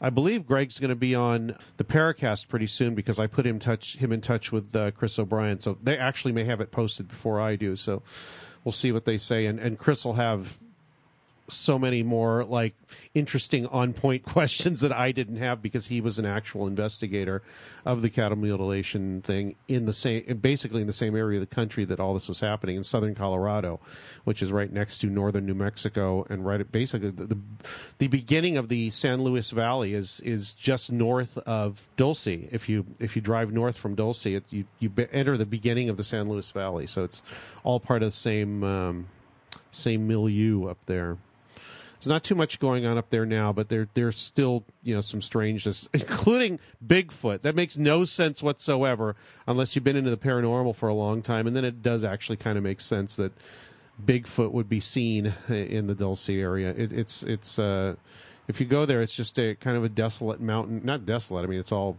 pine forest, but mountain area, very rugged, and uh, if there was any place where a Bigfoot could live, that'd be one of them Let's see if we got something vaguely interesting to go out on here. And uh, we'll be. Look, you get the sirens again. I kept having to turn them down while Greg was talking. How about. How about some of sirens?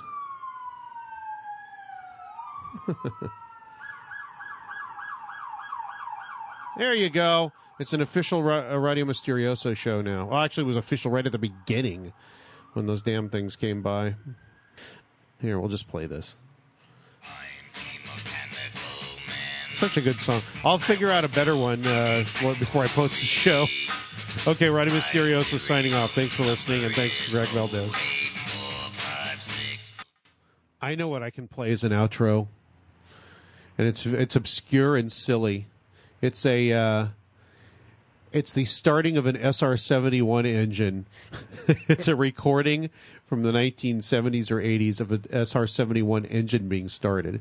Uh, they have to start it with a V8 Cadillac engine because the thing has to spin up to 10,000 RPM before it can even start, and they can't afford to put the starter on the. Uh, uh, on the SR71 on their jet engines because the, the, the there would be too much weight involved. It's to cut down on weight. Anyway, here, here's a recording of the uh, SR71 having its engine started, probably probably at Edwards Air Force Base. See you next week. Oh, there's the V8 starting up. You can hear it spin up to 10,000 RPM and then hear the jet engine kick in. See you next week.